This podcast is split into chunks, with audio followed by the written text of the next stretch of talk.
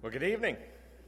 Good to see you tonight here in person. Glad to have those of you who are joining with us uh, online. You can find us there on Facebook and Twitter at H B C Tullahoma, on Highland Baptist. Uh, yeah, yeah. I was trying to make sure. I saw a picture there and I was like, they're mixed up, but they're not.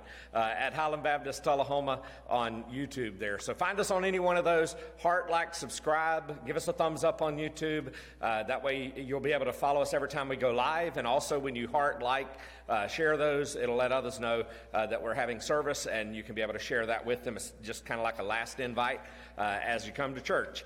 Uh, and then also don't forget our phone live streaming uh, there also. I uh, also want to remind you, you can go to our church website at highland baptist church dot com. It's under the info tab there that you can go and download our worship bulletin there. Uh, it has upcoming events that are coming up throughout the week, some important announcements that you need to make sure to know of.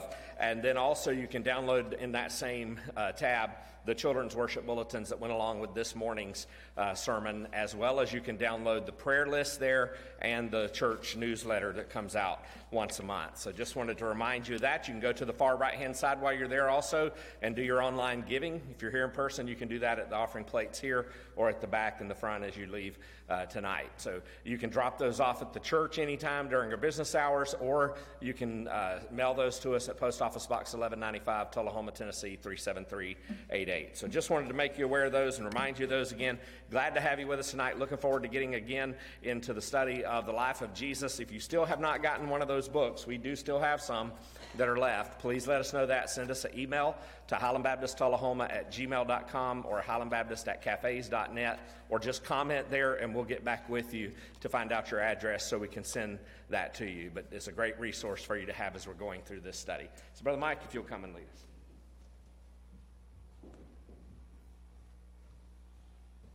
Okay, good evening. You all please sing with me tonight, because this is one that I don't know that I've ever, I know I've never tried to lead it and and not sang it very many times in my life anyway, but maybe you have. So I'd love to hear you try it. The song is hymn three twenty-two, and uh, it's Ye Must Be Born Again. So let's, I want to hear you, because I'm going to flub it, I'm sure, but I want y'all to sing too. Let's go with Pat.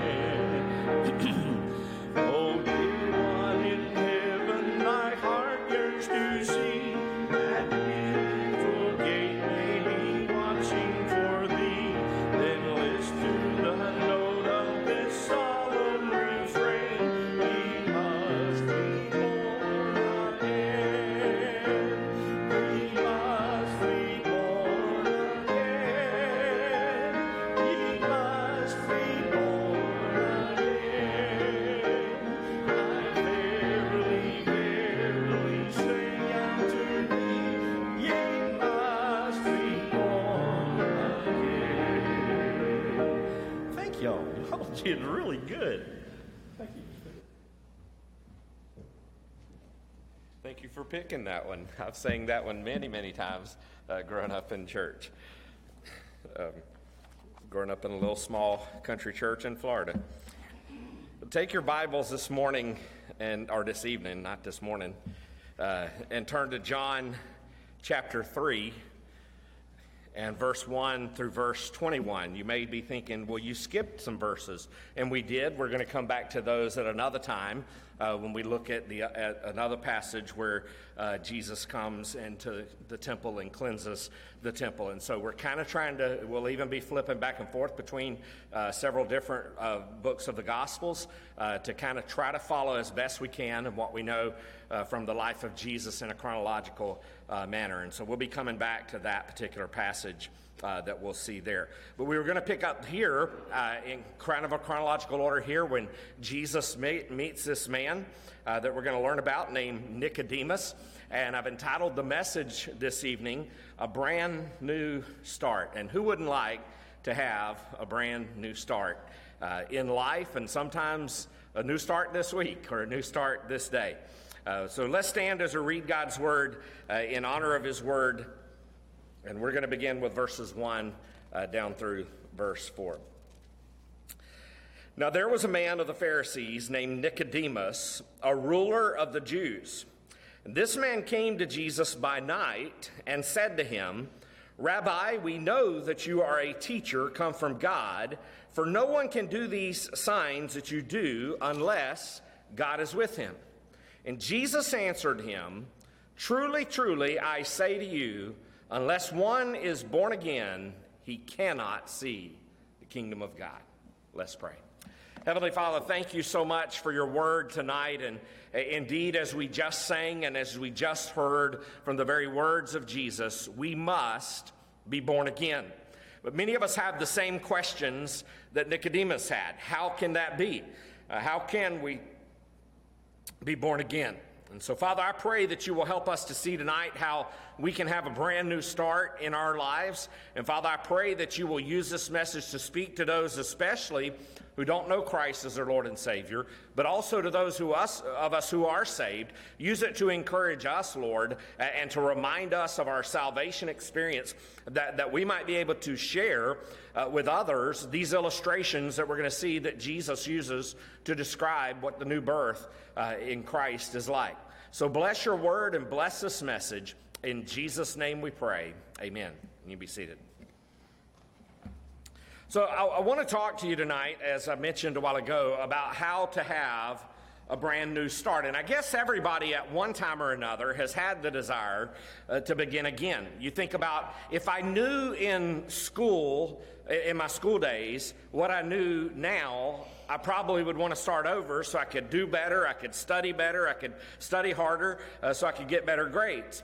Some look at their careers, and they would like to have done things maybe a different way and made some different choices. Maybe sometimes you wish that when it came to your career, you could make a brand new start.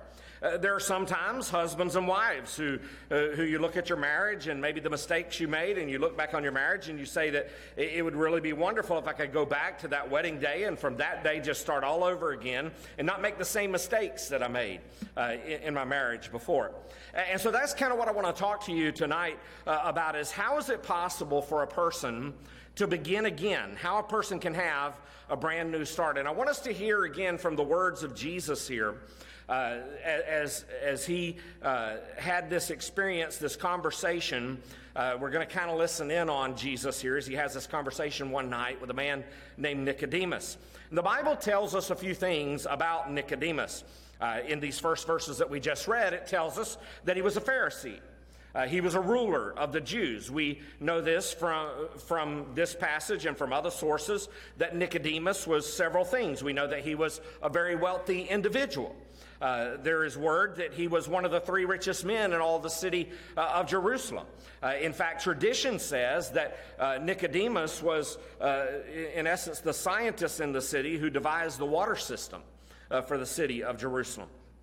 We know he was also a high profile uh, individual. He was recognizable uh, in the community. You kind of have this feeling that maybe he was often in the news. He was a man who was seen and he was noticed everywhere. And there are advantages and there are also disadvantages of being a high-profile person, but Nicodemus was a high-profile individual. We also know that he was a very religious man. Uh, on Saturday morning, you could see him getting up with his family together, and, and here they would roll up to the synagogue, and, and they would come in as a family together. And so we know those things about Nicodemus. But I want you to see in this conversation from Nicodemus that uh, in the questions that he's asking and, and remembering that about his background, uh, these things that Jesus wants us to see about beginning again, about the new birth in Christ. First of all, we want to see the mystery of it, the mystery of it. So this man Nicodemus came to the Lord Jesus one night. The Bible says he's very complimentary to the Lord. He starts off with the title of respect. So look back at verse one and verse two.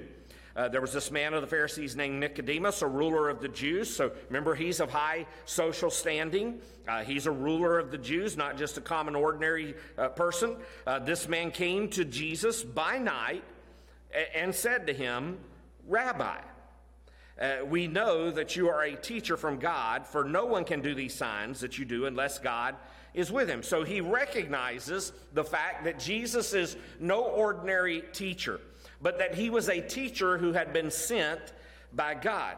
And then we read in verse three what, what Jesus says. Jesus answered him and said, "Truly, truly, I say to you, unless one is born again, he cannot see the kingdom of God."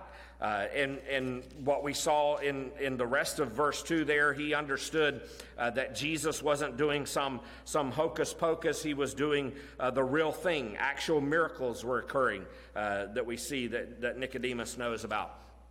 Uh, those miracles had to have their source in God. And so he comes to Jesus and he's very complimentary to him. Uh, and, and what Jesus says in response to him, as we just read there in verse three, is really breathtaking, because Jesus looks at this kind of man and says to him, "You must be born again."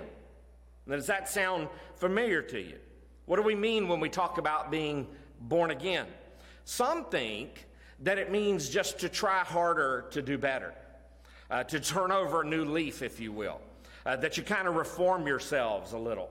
Well, reformation isn't what Jesus is talking about here. Reformation is putting a new suit on a man. Being born again is getting a new man into the suit. Uh, it's something that takes place on the inside that changes the outside. Other people get the idea that when Jesus talked about being born again, he was talking about something maybe like reincarnation.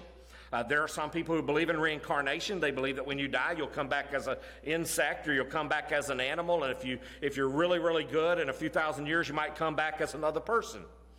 And Jesus, what we see here, he's not talking here about some kind of reincarnation, some kind of cycle of life. Jesus is talking about an experience that makes it possible for us to go to heaven when we die, to be a member of the family of God, and to get that brand new start in our life. And so there are many people in this world who would probably like to have uh, that kind of brand new start uh, in their life, who would like to have that kind of experience. And that's what Jesus is talking about as we listen in on this conversation. As he talks about being born again, Jesus talks in terms of, you must be born again. He doesn't say, maybe you should do this, or it's a good idea if you wanted to do this. He says, you must be born again. Uh, when you look down to verse seven, verse seven uses that word again, and he says, "Do not marvel that I said to you, you must be born again." So why did ye, Jesus say that it's absolutely essential that you be born again? Why did Jesus say you have to be born again? Well, let's take another look at Nicodemus, uh, because it's hard for us to imagine that any man like Nicodemus would need anything. I mean, here's a man who, who as far as the world is concerned, he has it all. He's a Jewish leader. He's a Jewish ruler. And yet to this kind of man, Jesus says to him, you must be born again. And I think the reason that Jesus said that is because riches are not the thing that really make it possible for you to go to heaven. I mean, you could be a wealthy individual. You could have a six-figure income. Uh, but Jesus says you must be born again. You may live in a house so big you have to have a golf cart to drive around it. But Jesus says you must be born again. You could buy all your clothes at, at the most exclusive shops. And yet Jesus says unless one is born again, he cannot see the kingdom of God. So it doesn't matter if you live in a mansion or if you live in a simple house, there are sinners who live in both that need to be born again. Being a higher profile person won't get you into heaven either. Finances and riches won't, neither will the high profile. Here was a man who was well known.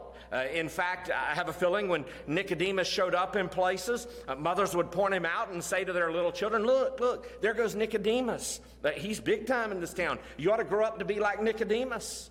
Uh, you know, celebrity and, and athletic status and political notoriety and whatever it may be, none of it really counts when it comes to spiritual matters. Because Jesus says everybody has to be born again. What about his religion, though? I mean, he was a very religious man. Won't that do the job? Won't that get him into heaven? I mean, he was at the synagogue every time the doors were open. Nicodemus was a religious leader, and yet to this religious leader, Jesus says to him, you must be born again. You know, that's important because uh, just the fact that I'm a preacher uh, doesn't mean that I'm going to get into heaven. You think the fact that you're a member of Highland Baptist Church is going to get you into heaven. You may have been baptized in the baptistry. Do you think that's going to cut it with, with the Lord? The Bible says it's not church membership that, that punches your ticket. It's not being baptized that gets the job done. Jesus says you must be born again. I didn't say that. So if you have a problem with what I'm saying, you have a problem with what Jesus is saying. Why did Jesus say that? Well, the reason is found over in Romans chapter three and verse twenty-two and verse twenty-three, where it says there is no distinction. So it doesn't matter who you are, doesn't matter what social status you are, doesn't matter how much money you have, uh, whatever. He says there is no distinction, for all have sinned and fall short of the glory of God. That verse teaches us that every one of us, from the president and kings and queens on down, are born with a sin nature. And nobody has to teach you to do wrong. I mean, you come into this world knowing how to do wrong. You don't have to take your children uh, over to the school and say, all right, teacher, I brought my kids over here, and I want you to teach them how to tell lies and how to lose their temper. You don't have to do that. They already know how to do that. The Bible says we are sinners by nature. We all come into this world knowing how to do wrong. And the reason we need to be born again, born the second time, is because we were born wrong the first time. We were born into sin the first time. We are sinners by nature, and we have a sinful nature. And so Jesus says, you must be born again. So it's because of our natural condition. I think Jesus said you have to be born again because also of the nature of heaven. Jesus says if you're not born again, you can't even see, much less enter, the kingdom of heaven. Heaven is prepared for a for a people uh, that are prepared. Uh, you wouldn't fit in if you went to heaven apart from being born again. You, you have to have a change in your nature. You have to have something happen that makes you heavenly in nature. You can't get into heaven until, first of all, heaven has gotten into you.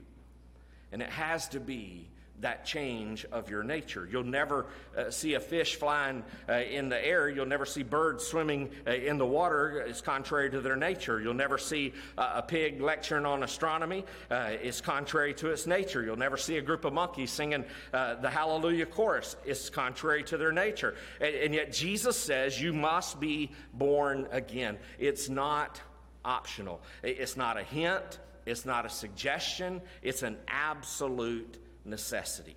So the question for us to begin with is, have I been born again?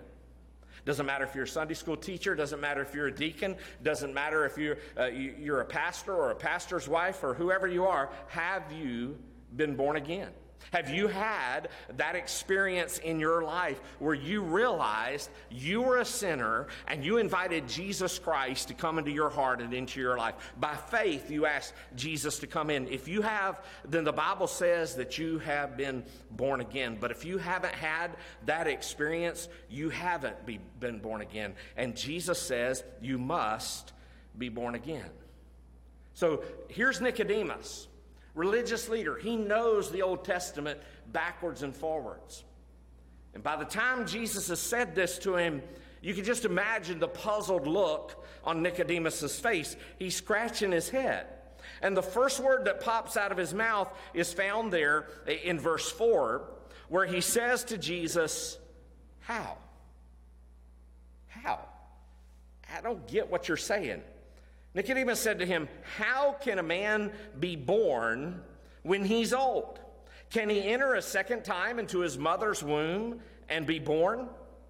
I mean, I think he was thrilled with the possibility. I think he realized the need. I think there are many uh, who, who uh, the very thought of a brand new start, the very thought of having a brand new life is appealing to them. But now you're asking and raising a question just like Nicodemus. How? How can a man be born when he's old? Now, Nicodemus knows at this point he's in the presence of a mystery, because when we talk about being born again, we're talking about eternal things. We're talking about spiritual things, about God things. We're talking about things that have to do with God and eternal life. And so Jesus begins to explain being born again using four different illustrations, and I want you to see each one of those, because even as believers, this is a, a, a great tool for us to use when we're sharing with others about our faith in Christ, to help them to see what your new birth is like. First of all, he says, it's like a birth, uh, like a physical birth. And so we see this in verse five. Jesus answered, "Truly, truly, I say to you, unless one is born of water and the Spirit, he cannot enter the kingdom uh, of God." Verse six, "That which is born of the flesh is flesh, and that which is born of the Spirit is spirit. Do not marvel that I said to you, you must be born again." So we see here, one of the illustrations that he uses here is being about being born again is like a physical birth. And that's what he's talking about in verse five and verse six, where he says you have to be born of water and the Spirit. That which is born of the flesh is flesh. That's the physical birth. And that which is born of the Spirit is spirit, is the spiritual birth. And he's saying that being born again is like a physical birth. A physical birth produces life. When a baby is born, then life is born. The Bible says this in First John chapter five, verse twelve. Whoever has the Son has life. Whoever does not have the Son of God does not have life. So when you come to the Lord Jesus and you receive Jesus as your Savior, you are born again. You receive spiritual life. You're now in the family of God. Birth produces life. Birth is something also that only happens one time. It's never repeated. I mean, if you were to ask some if they've been saved, and you may have heard this uh, before, they'll they'll say, "Yeah, I've been saved. I've been saved a lot of times, almost a hundred times. I'm jam up and jelly tight. I've been saved over and over and over." They missed the point, didn't they? Jesus didn't say you have to be born again and again and again and again and again. Think about this. When the census takers uh, come and, or they send that information to you to fill out, they don't say to you, how many times have you been born? They say, what's the date of your birth? When were you born? Because they know it only happened one time. That's what we see in the Scriptures. The spiritual birth only happens one time.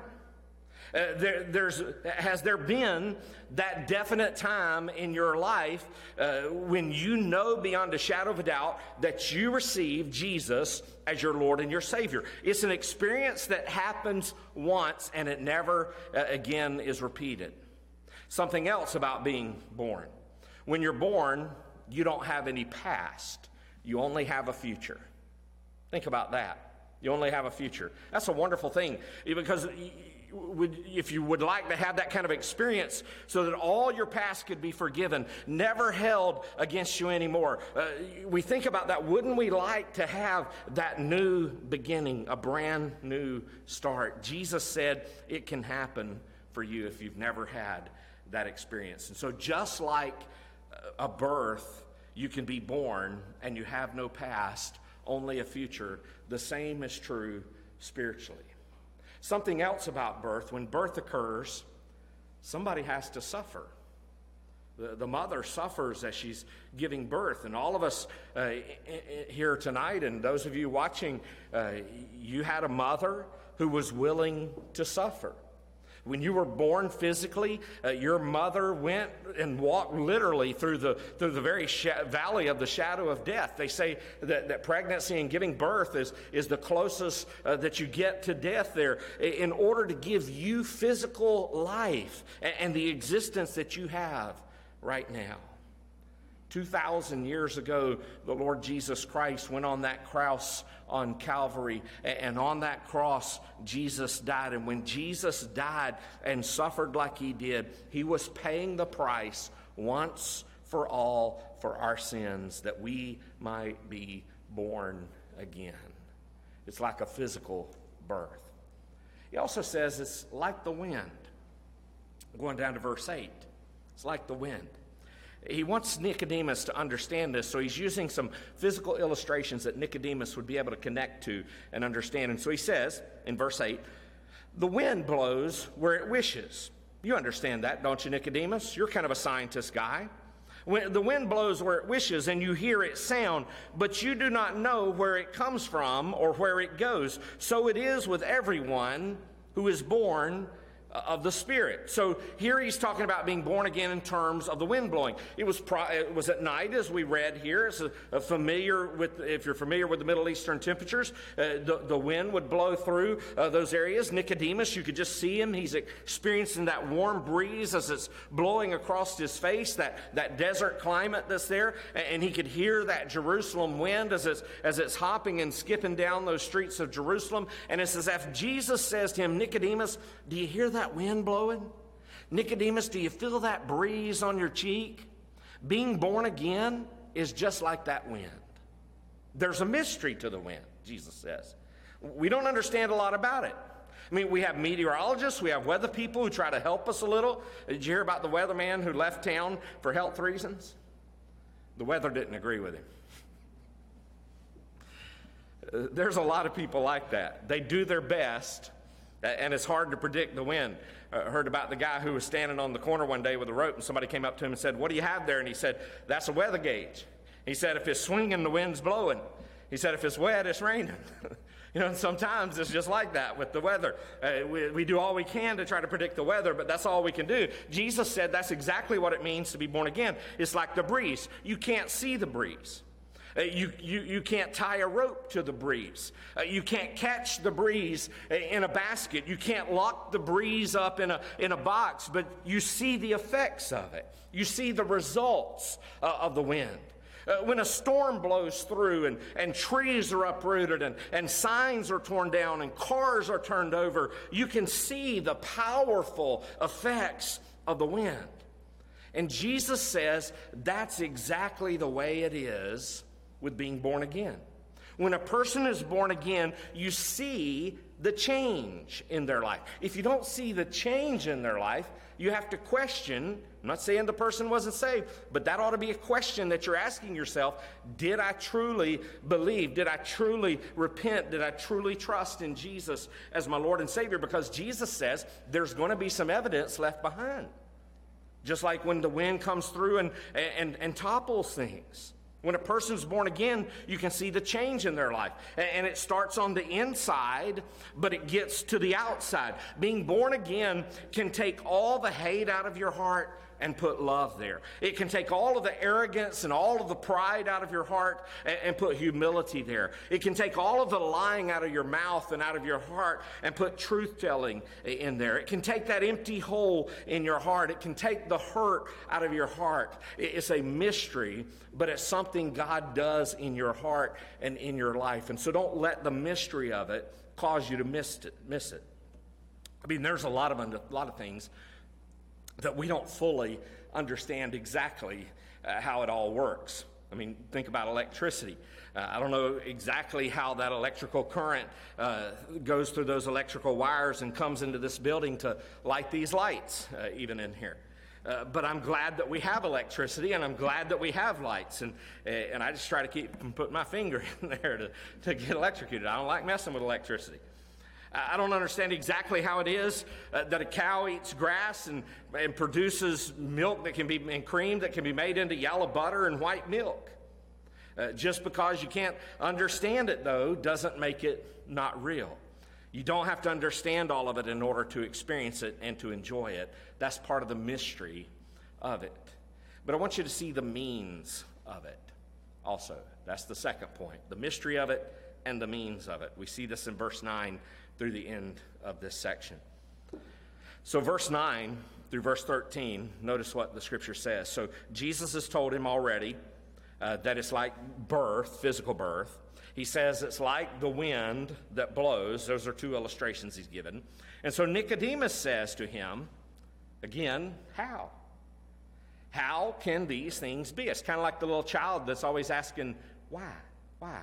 Why? Here's Nicodemus saying, how? How? How? How can these things be? And Jesus answered him, are you the teacher of Israel? Like, you're a religious leader. You know the scriptures. You know the Old Testament. You're teaching others, and yet you do not understand these things? Truly, truly, I say to you, we speak of what we know and bear witness to what we have seen, but you do not receive our testimony. If I have told you earthly things and you do not believe, what's the earthly things he's told him? He's told him about physical birth. He's told him about the wind. He says, if you can't understand those earthly illustrations, how can you believe it if I tell you about heavenly things?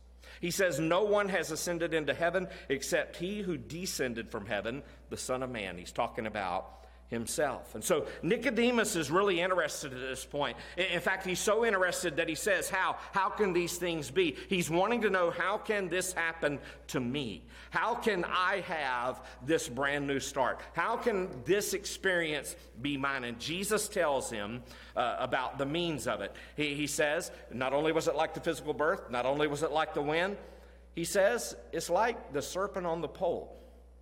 We're scratching our head again thinking, huh, what in the world is he talking about? How can a person be born again? So look at verse fourteen. Jesus now is appealing to his religious. He's a very religious man. He studied the Old Testament. Surely he knows the scripture. So he says, and as Moses lifted up the serpent in the wilderness, so must the Son of Man be lifted up, that whoever believes in him may have eternal life. So how can a person be born again? Jesus says, well, it's like the serpent on the pole. Jesus uses this Old Testament illustration uh, of the serpent on the pole with Moses to explain to Nicodemus what this new start, what this new birth is like. Uh, so take your Bibles and turn back, if you will, to Numbers chapter twenty-one. I want you to see the story here uh, of what happened uh, in these verses. Numbers chapter twenty-one, Exodus, Leviticus, and Numbers, third book of the Old Testament. Start from the beginning, go three books. Genesis, Exodus, actually four books. Genesis, Exodus, Leviticus, Numbers. So here's what it says in verse four through verse nine of Numbers twenty-one. Certainly familiar to Nicodemus. He says, from Mount Hor they set out by the way to the Red Sea to go around the land of Edom. And the people became impatient on the way. And the people spoke against God. There was sin. And against Moses.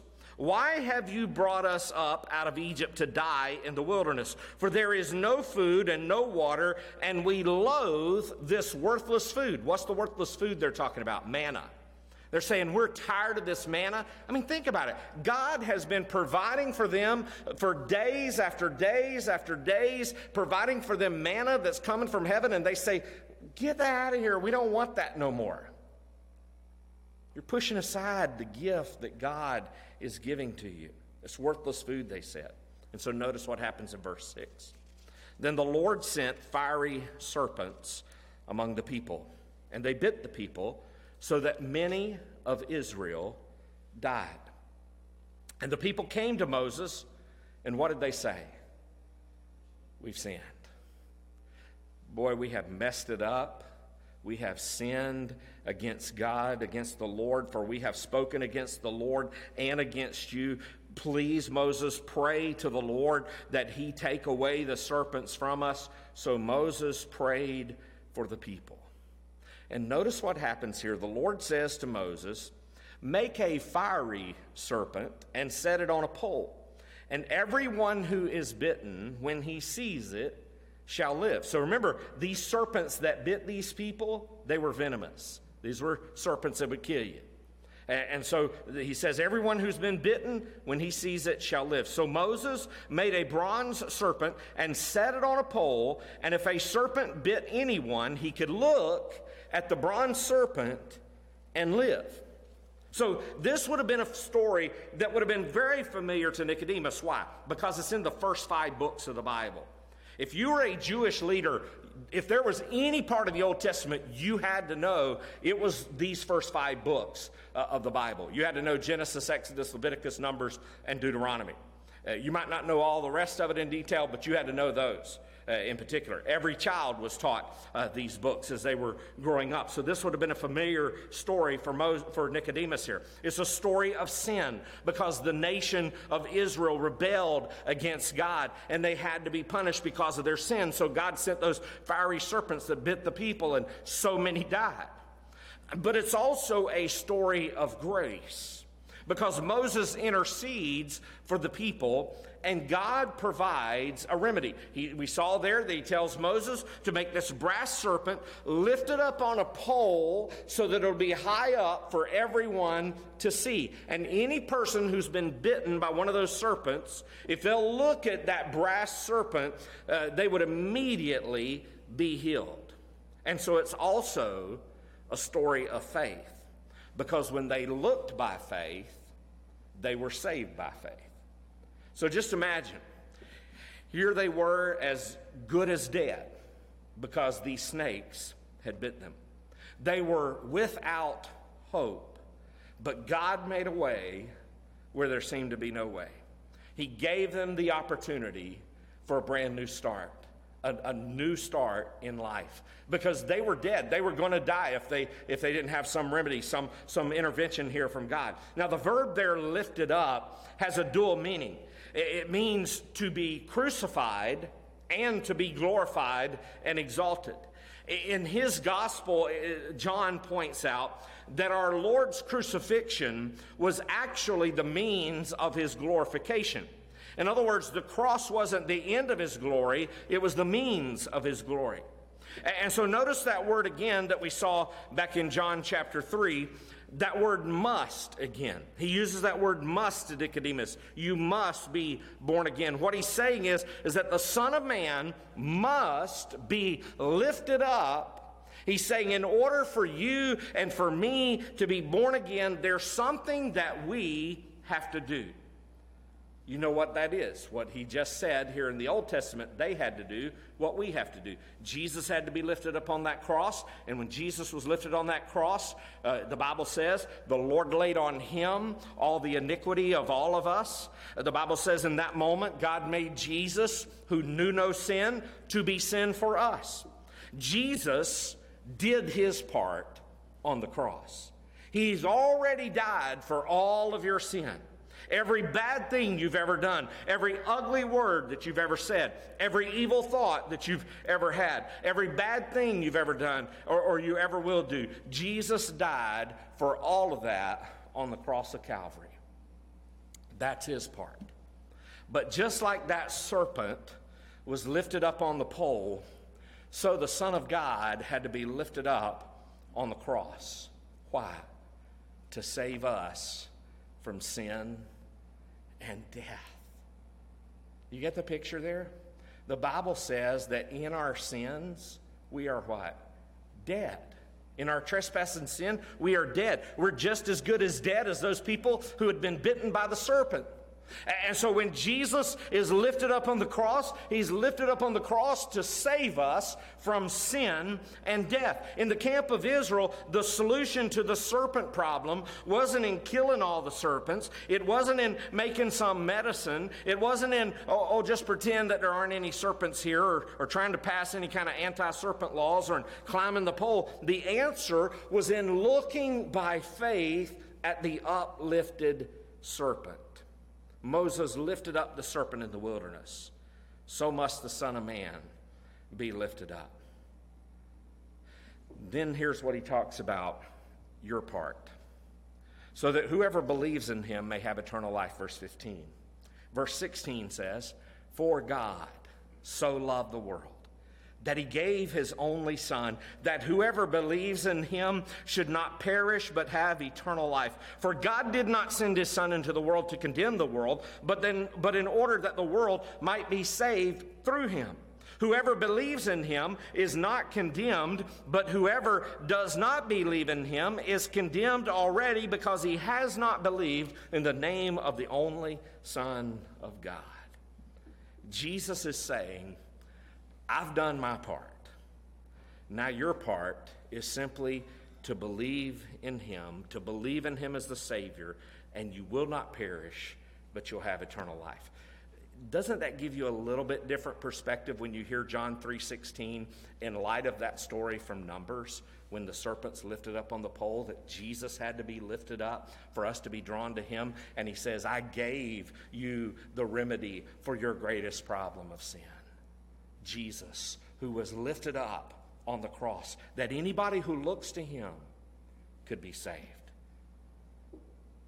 It's just as simple as taking a gift. Because think about this. The whole world has been bitten by the serpent of sin. The Bible says in Romans six twenty-three that the wages of sin is death. You're going to die without Christ. God sent his Son to die not only for Israel, but for the whole world. How is a person, person born from above? How are we saved from eternal perishing? By looking on Jesus Christ, by looking on him in faith. Let me tell you a little story. It happened in January the sixth, eighteen fifty, a snowstorm that had crippled the city of Colchester, England. And there was this teenage boy who was unable to get to church, to the church that he usually attended. So he made his way to a nearby primitive Methodist chapel, and there was a, a, a layman who was there. He wasn't very prepared. Uh, he was substituting for the absent preacher, and his text that he was preaching on was from Isaiah forty-five twenty-two that says, look unto me and be ye saved, all the ends of the earth. For many months, this young teenager had been miserable. He had been under deep conviction. But even though he had been raised in church, both his father and his grandfather were preachers. He didn't have that assurance of salvation. And this unprepared substitute minister, he didn't have much to say, so he kept repeating the text. A man need not go to, to, to college to learn to look, he shouted. Anyone can look, he said. A child can look. And about that time, he saw the visitor, saw that young boy sitting on one side, and he, he pointed at him and he said, young man, he said, you look very miserable. Young man, look to Jesus Christ. And that young man did look by faith and became the great preacher Charles Haddon Spurgeon, who was converted. The difference between perishing and living, and between condemnation and salvation, is looking by faith to Jesus Christ. Jesus could have easily come to this world as a judge and destroyed every one of us and been justified in doing it, because we were rebellious sinners. But in love, he came to this world as our Savior, and he died for us on the cross. He became the uplifted serpent. He became uh, the, the serpent in Moses' day, brought physical life to dying Jews, but Jesus brought eternal life to anybody who would trust in him. He has salvation for the whole world. But then Jesus doesn't stop there. He gives him one more illustration. He says this new start, this uh, this being born again, is like light and darkness. It's like the light and darkness. Notice verse nineteen down through verse twenty-one. Verse nineteen says, "And this is the judgment. The light has come into the world, and people loved the darkness rather than the light." Now, when he says the light is coming to the world, who's he talking about? He's talking about himself. He's talking about the Savior, the Messiah, Jesus. So Jesus says, the light came into the world. The people loved, though, the darkness rather than the light, because their works were evil. For everyone who does wicked things hates the light and does not come to the light, lest his works should be exposed. But whoever does what is true comes to the light, so that it may be clearly seen that his works have been carried out in God. This is one of the major images used in all of the gospel. Why will sinners not come to the light of life? Because they love the darkness. They want to persist in their evil deeds, and, and that keeps them from, from coming to the light, because the closer that a sinner gets to the light, the more their sins are exposed. And that even happens for us as a believer, because sometimes we drift away from the Lord. We drift away from Him who is the light. And the farther we get from the light, the more we're in sin. And the closer we get to the light, the more it exposes our sin, and we don't like that. Because think about this, it's not intellectual problems that keep people from trusting Christ. It's the moral and spiritual blindness that keeps us from loving, that keeps us loving the darkness and hating the light. So, so notice here that Nicodemus did finally come to the light. He, here he was in the midnight of confusion, if you will, but eventually he came out into the sunlight of confession when he identified with Jesus at the cross of Calvary, because he was one of those who helped to take the body down of Jesus to bury it, him and Joseph of Arimathea. He realized that the uplifted Savior was indeed the Son of God. There's one more story I want to share with you. It's about Ty Cobb. If you remember Ty Cobb, he was from Georgia. He played three thousand thirty-three baseball games. He had a lifetime batting average of point three six seven. It's not bad. Ty Cobb uh, came down to the end of his life, though, and he didn't know Jesus as a Savior. And so one day this preacher came to him and witnessed to him, and he, he told him about the Lord and how he could be saved. And, and Ty Cobb looked at this preacher, and here's what he said. He said, "Preacher, are you telling me that a deathbed repentance can do away with a whole lifetime of sin?" And the preacher said, "No, but I'm telling you that the blood of Jesus can." Ty Cobb that night received Jesus as his Savior. And as that preacher was leaving, he called out to the preacher, and he told the preacher this. He said, "Preacher, tell all my friends that I'm sorry that I did this in the bottom of the ninth. I should have done it in the top of the first." If you're here tonight, and you're watching online, and you don't know Christ, don't wait till you're on your deathbed to cry out to God. Do it today. If you're a believer, don't wait to tell somebody about Jesus Christ. You already have here from Jesus four illustrations to share what the new birth is like. It's like physical birth. It's like the wind.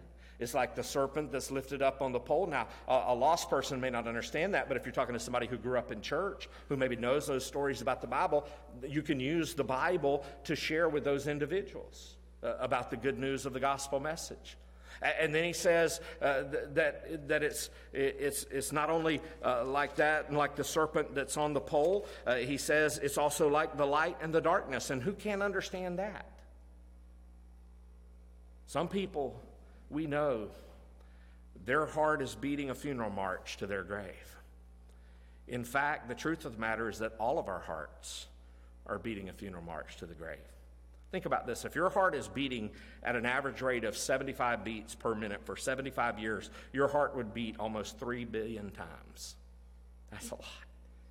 Have you ever thought about how often your heart beats? It beats and it beats and it beats and it beats over three billion times in seventy-five years, and it's beating and beating and beating. But that heart of yours is moving forward toward the future.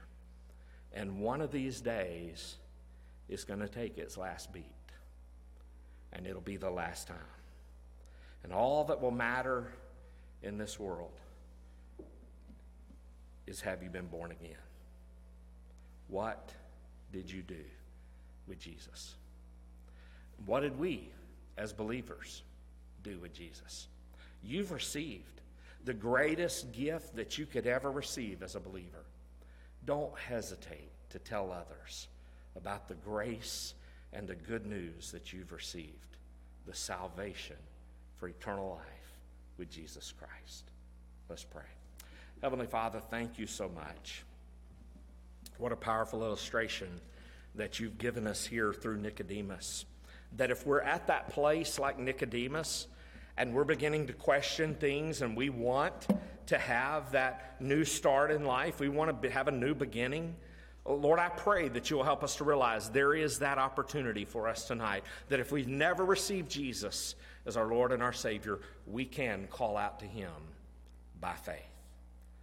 Father, I pray for those of us who have done that.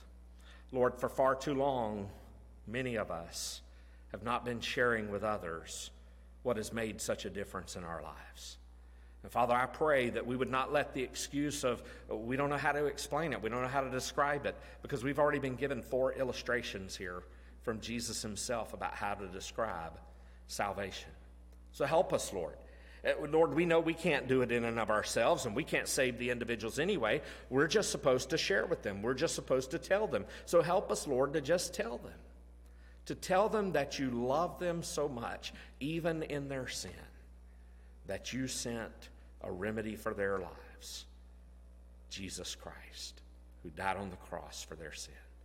And Father, I pray that we will use these illustrations to help others to understand, whether they are, are, have never had any upbringing, never heard about Jesus from the Bible, that we would be able to use things like the physical birth or like the wind. Or maybe if they have grown up in church, maybe they've been coming to church and they've they've heard the stories, but they've never trusted by faith, that we would share the good news of the gospel message with them, like you did with Nicodemus about the, the serpent that had to be lifted up, that Jesus had to be lifted up for our sins, because all of us have been bitten by the serpent of sin and need salvation. And Father, help us to share with them about the light and the darkness. Father, I pray that you'll use our feeble words, even if we mess it up. Lord, help them to hear the things they need to hear.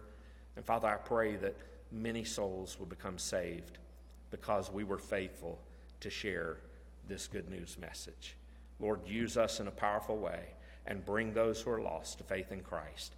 In Jesus' name we pray. Amen.